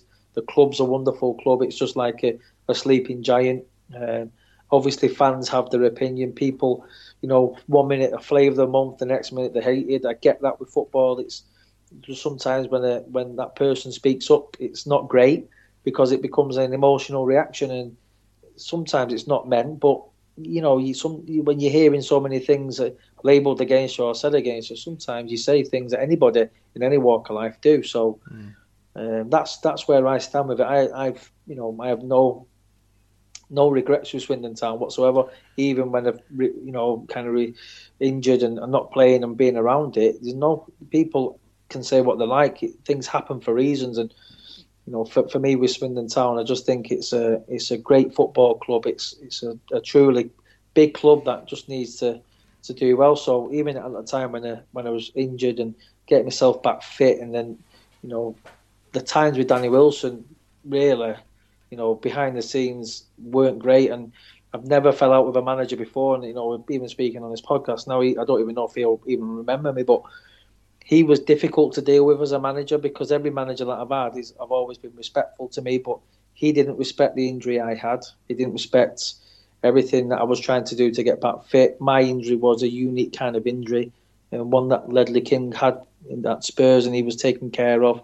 Whereas Danny didn't understand what I was doing because I couldn't train during the week. He was like, I don't get why you can't train. You need to train and play. And I never forget. It was like one moment on the training ground. I tried I tried to do what he wanted me to do, and my knee literally was hanging off. It was like while I was running, it was like, "You can't do this, hasn't it?" And it was screaming at me, my knee, mm-hmm. and I had to stop. And he's like, he just said to me, "What are you stopping for?" I said, "Because I can't do it. I can't run." Well, you're not fit to play. I said, "Well, there's a way of managing this," and the manager was not. The management was not doing a load, a load of, you know, kind of repetitive running on my knee. It was like save that for match day, and yeah. then you, you'll take two or three days to recover. But that's where, in terms of communication I lost all respect for that man because I say I was a senior member or senior pro at the, at the club, and for me it was difficult to for a manager to come in, which and rightly so. He changed the team, he brought players in, and put an amazing captain in, in Gordon Greer. I honestly, I look, I looked at him and I thought you're a, you're a, you're an outstanding footballer, but you're you're a great human being as well. And I was so pleased, obviously not being in, not being fit and being able to be a captain for the team. Gordon comes in and, he, and he's a wonderful footballer, but yet he's a better he's a, a better person as well. So, you know, that's where I, I was with it, and I was very very much disappointed with where he was treated by Danny Wilson. And like I say, I won't go into it too much more, but there was a lot more dealings where I was shocked by what he was trying to make me do, not just through the football, but with my home and stuff like that, which people don't get to see. It no. was it was pretty much so. Yeah, that's it's a, it's a shame the way it kind of ended, but it was never for me to, to leave there with a bit of, you know, kind of sour grapes. It was obviously my time's done there. The, the club, I hope they, you know, they move forward and, and do what they need to. I still had, you know, the majority of that change room with all my friends. Yeah. You know, when I did leave, I, we ended up going to Cheltenham Races not so long after. Yeah. When I signed for Oldham Athletic, you know, we was all at, in a box at Cheltenham together. So, you know, is is the relationship with Danny Wilson the reason why a year later, when Swindon are relegated um, in 2011, just over a year later, am I right in saying you took to Twitter to show your delight in Swindon's relegation? No, this is another thing. So there was a, an, a, an a, apparent a Twitter account that was Ah. about mine. You see, Yeah. this is what people don't realise. No, I've never really been on. No, in fact, I don't even think I've ever been on Twitter. Wow. So that was a fake account, and Well, people... this is the thing because it came back to Oldham Athletic and I'm on the golf course and, Yeah. and the CEO rang me and said, "Have you been writing things on Twitter about what?" And I said, "What?" And you know, he said, "You, you you're happy about Swindon getting relegated?" And I never forget it. Like, "What the hell are you talking about? What the hell?" And that was it. That was literally that. That was that, and it was dead embarrassing really for, for whoever tried to do that to me. Yeah. But I've never need. I don't need to speak about that. I don't need to say No, no, no. it wasn't me. It was me. I, I just think at that time it was laughable. I'd left the club a long time. I had friends still there. It was it was crazy. It was it was like who who would do this? But but anyway. Yeah, I, I think uh, I think Twitter's in that early stages in 2011 where someone signs up as Hasney with your year of birth, then people automatically, well, of course it is, There you you know, go. and things like that. I mean, the the one when you were a player, the one that I really couldn't understand, you know, and I've got no problem. I'm, I'm a more relaxed football fan. Is when you Yeah. when you told the press, the players the quote was the players are scared of playing at the county ground Yeah. and Yeah. i mean that's the case still today when I, I remember reading that and going well he's right it is it is not toxic but we are quite nervous a, a fan base. And i think that's built on um, an understandable reason. We have been around you know um, for every great moment there are two or three sort of steps backwards with swindon town. And i think that we are we are products of of that of that history to be honest. But i don't think it's it's out of line to say especially when you're captain to say well do you know what? We need a little bit more support Well, I think going back to the time, and again, I, you could say this for every single club in the land is that they get fans get frustrated. yeah You know, it, things happen whether in a game or the club itself, and there's anger vented, and because it's a passion, it's a love. People w- want to go and, and see good things, and when it's not happening, people have a right to say what they feel because that's that's the way it's always been. And uh, as a footballer, you have to grow up and have thick skin to t- to take that. You know, you you like all the good things, you hear all the good things about you, but then you've got to. It's all part of the you know the the the idea of wanting to be a footballer.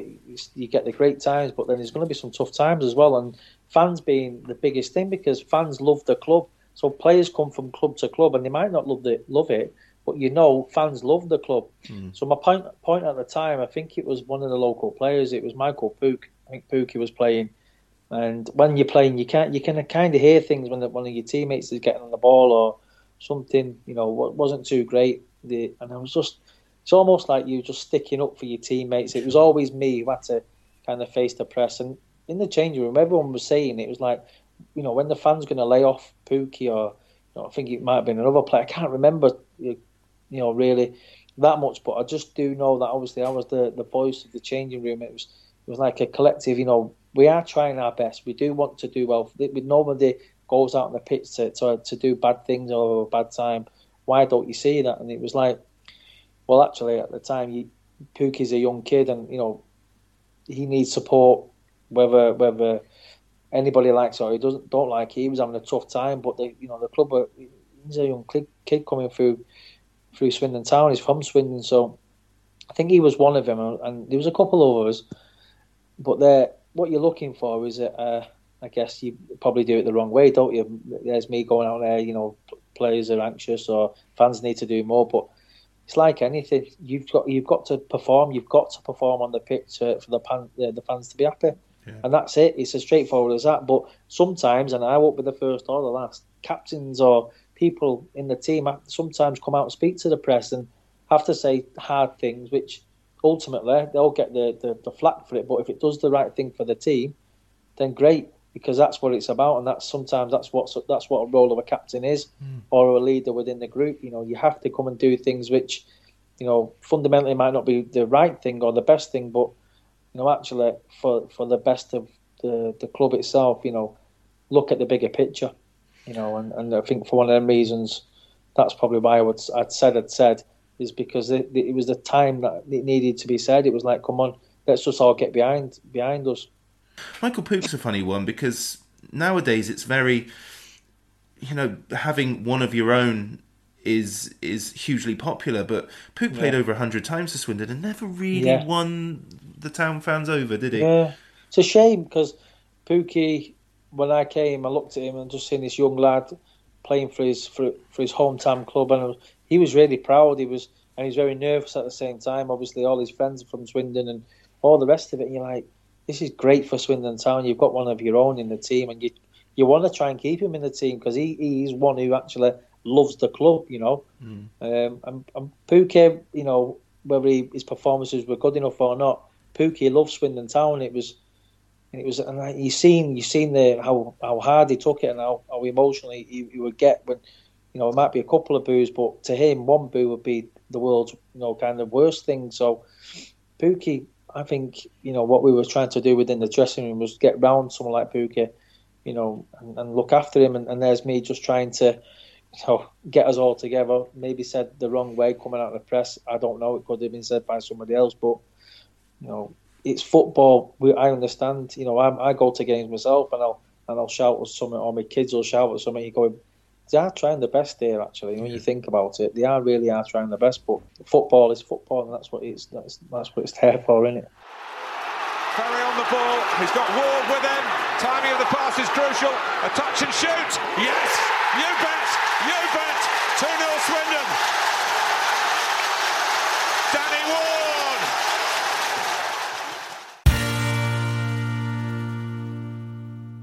For you, you it's very quick. Like you'll you'll you'll move to Oldham. I mean, what was it? One appearance, and and then and then that that's it. How did you? When did you realise that your career was coming to an end, perhaps earlier than you would want to? And did you have a plan to go into coaching before that? Was was it methodical? Was it very much you got lucky and you, it it just worked out for you? Well, I was always kind of um, hiding beneath the sheets. I'm honest with you, I never really wanted to stop playing when I did. Uh, you know, at the age of 31, coming up to 32, it wasn't. I always thought I'd get to 35. You know, because Yeah. I always wanted to do that. So it was when it got to that point. Obviously, it was a serious injury at Swindon Town. Going to Oldham, the manager really, if I'm look, you know, being honest, he looked after me. He knew I needed to go out to Swindon because I was getting getting to a point. Danny Wilson did not understand me, and I just I just needed a bit someone to help me and get you know get closer to home near my family. And and Dave Penney at the time, he, he did it. He looked after me and give me give me a job for, for three months. And he quickly found out I was I was a, a good guy for him in the changing room more than anything else. And he gave me a game at the end. He knew I couldn't really run that much. In the end, because I didn't do that much, it took that took its toll. So my time not being able to train, um, it really in the end I couldn't get myself match fit, and it wasn't fair on me telling uh, Dave, you know, you need to play me because I wasn't able to play, you know, the levels that I needed to. So he gave me he gave me a game of football, really more or less to. He knew that was more or less me um, at that point. So I think for me at the time it was hard to take. I still went into the summer when I left Oldham. I thanked them. I was still thinking that there's a possibly, and in fact, if I'm going to be honest with you, uh, Paul Sturrock was at Southend, and there was discussions. Let me tell you that. So, but then I quickly spoke to the surgeon about me potentially playing one more year, and he's like, "You do it one more year, as you know, your your knee's going to be, you know, you're talking wheelchair stuff. It's going to be that bad." So that was it. I had to I had to do it. I had to stop, and then at Oldham, Paul Dickov recognised actually I'm retiring. He he kind of took over, and I, I kind of st- I stayed in with a with a reserve team um, for no money. Didn't get any money for it, and I end up going working with their under 14s as well for, for no no money at all. So it was it was almost like they kept me in the game. I didn't know what I was going to do. I didn't know if it was coaching that I wanted to do, but I ended up staying in there for a little bit of time and started doing other little things within football for free. And I thought, you know what? I'm gonna have a go. I'm gonna have a right go. I'm gonna try and educate myself, get the awards, the qualifications, and then who knows? And that was that's re- really with no break from stopping, coming out of the game and really kind of reflecting on my football career. What should I do next? How how's it going to work? Kind of was dead lucky really to, to step into that and, and really enjoy doing what I was doing. Yeah, and you can't really sort of waltz into Manchester United, high five a few people, and say, "When do I start?" Can you? You've got to, No. you've got to be, you've got, you've got to have a philosophy, and you've got to be signed up to the way they want their youngsters to develop, haven't they? Yeah, and again, going back to me having to be open-minded and, and know that actually this isn't about money or you know I'm going to struggle here. You know, retiring from football, the whole change is going to be there. But if I want to try and have another life, another go at something different, I'm going to have to put the groundwork in. And you know, all that what I did with Oldham, and I did something for Bury Town football, uh, Bury Town team, which was like the schools thing on a Saturday. I'd get you know, I bought like ten balls for hundred pound, and I took their team on a Saturday morning. And I think when I went to Manchester United, I went to seek advice of a, a, an old coach of mine who, who was at the club still. You know, he kept giving me advice. He kept saying, "Look, do this, do that, keep that, keep." And I think they kind of watched from afar, seeing, you know, I'm not in it to be at Man United for the oh, it's Man United, you know, as he can do what he wants, but they seen now I was prepared to roll my sleeves up and, and, and graft and do all the things that you you know you probably wouldn't associate an ex player doing. You know, honestly, you're talking like real grassroots. You know, getting you getting everything in your car, driving to all these places, doing it for now, and nobody sees anything. And it's like, who's going to look at? Who's going to know what I'm doing? Who's going to help?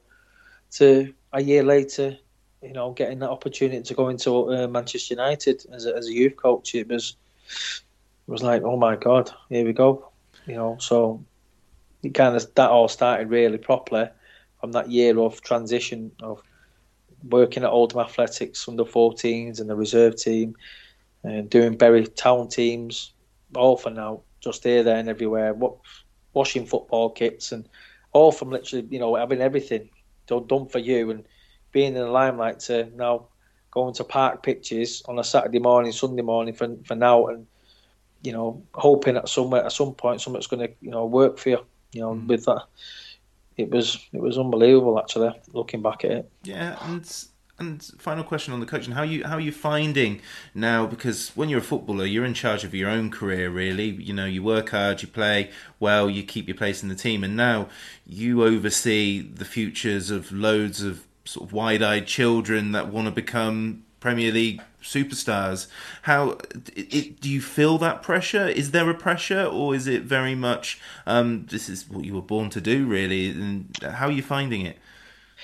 Um, I've been there now nearly. It's, it's my ninth season, so for me, um, every day I walk through, you know, or drive through the the gates at Man United, I just feel so lucky to you know to be able to go into an environment and and work. If you call it work, it's you know the best club in the world for me. It's not a job you know, I'm so lucky to go in there. So, first of all, you know, that alone is is an unbelievable thing to have, and to have is is a special thing.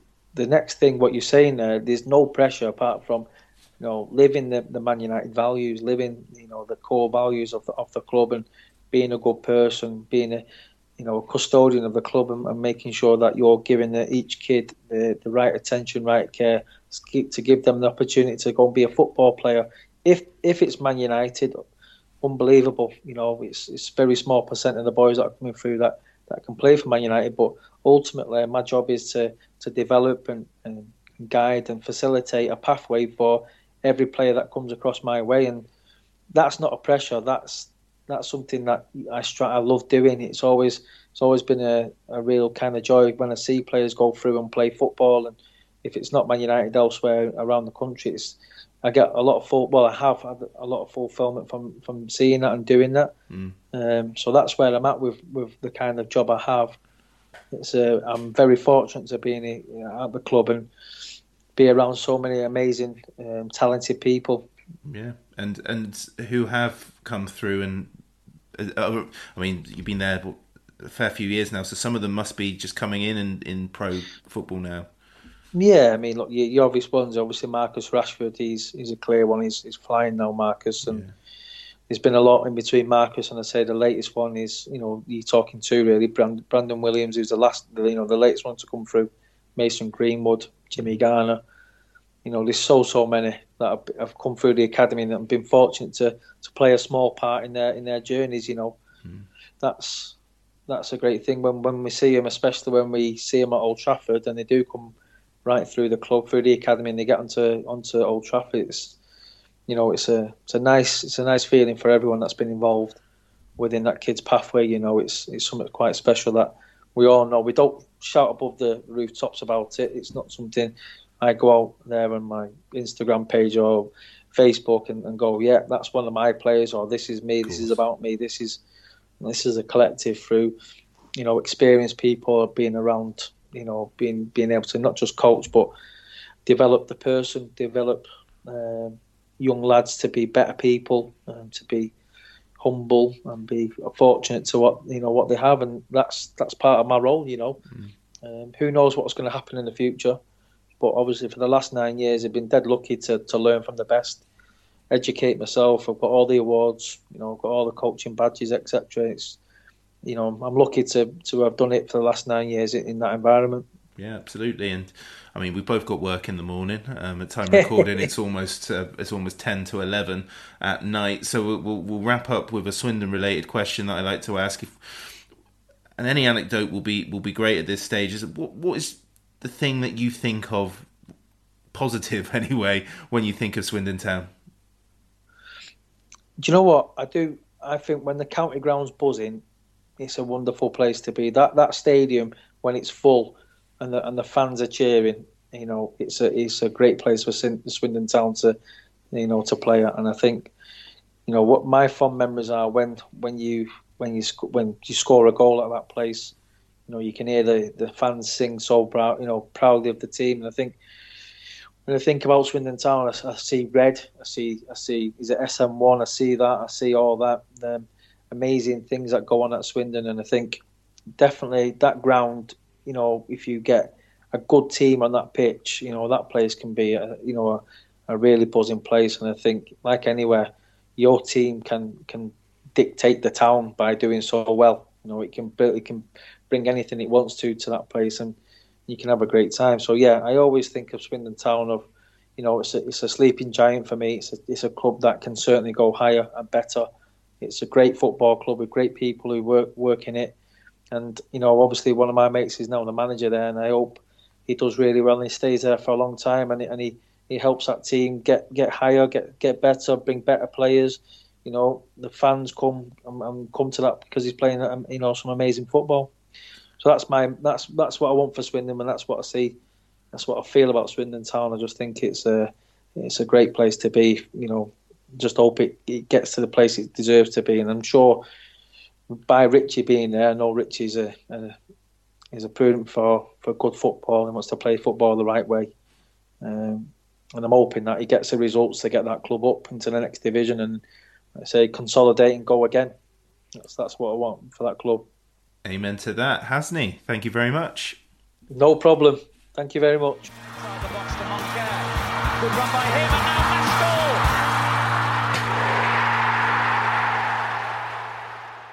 The Low Strangers is proudly sponsored by the official STFC Supporters Club. The music was created by the great Matthew Kilford, and the artwork was provided expertly by John Daglish. Thanks for listening.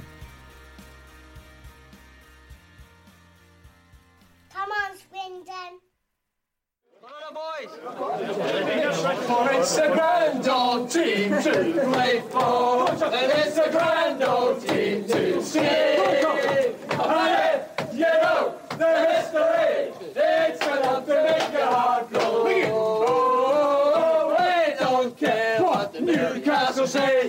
What the hell do we care? Cause we only know that there's gonna be a show, and the Swindon town will be there.